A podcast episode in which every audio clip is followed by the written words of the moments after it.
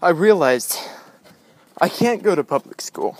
I'm not going. I, in fact, just a few seconds ago, my mom was like, Hey, have you been doing school? And I was like, No. In fact, I said it like that. I, it was a bit rude, but I'm not doing school like normal. I like I refuse to be normal. I refuse to do normal stuff. I will do math cuz I like math. I will write down my goals every single day cuz I like to write down my goals. But I will not subject myself to this thing. This school, this creature that we've made to govern ourselves. Like and when I say we, I mean everyone in America.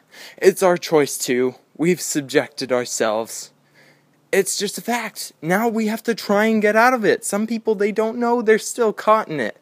In fact, most people, most people don't know that.